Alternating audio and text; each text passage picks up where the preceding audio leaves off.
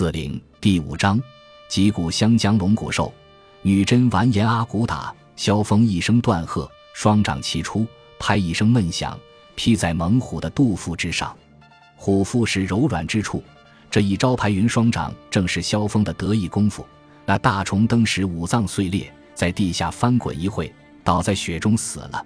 那猎人侧身避开，铁叉黄鹿，噗的一声，拉拉入猛虎的头颈，双手往上一抬。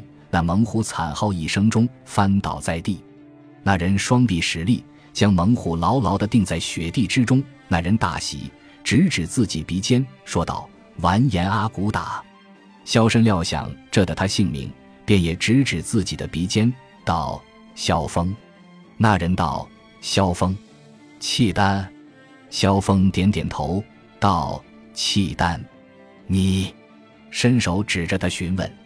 那人道。完颜阿骨打，女真。萧峰素闻辽国之东，高丽之北有个部族，名叫女真，族人曲汉善战。原来这完颜阿骨打便是女真人。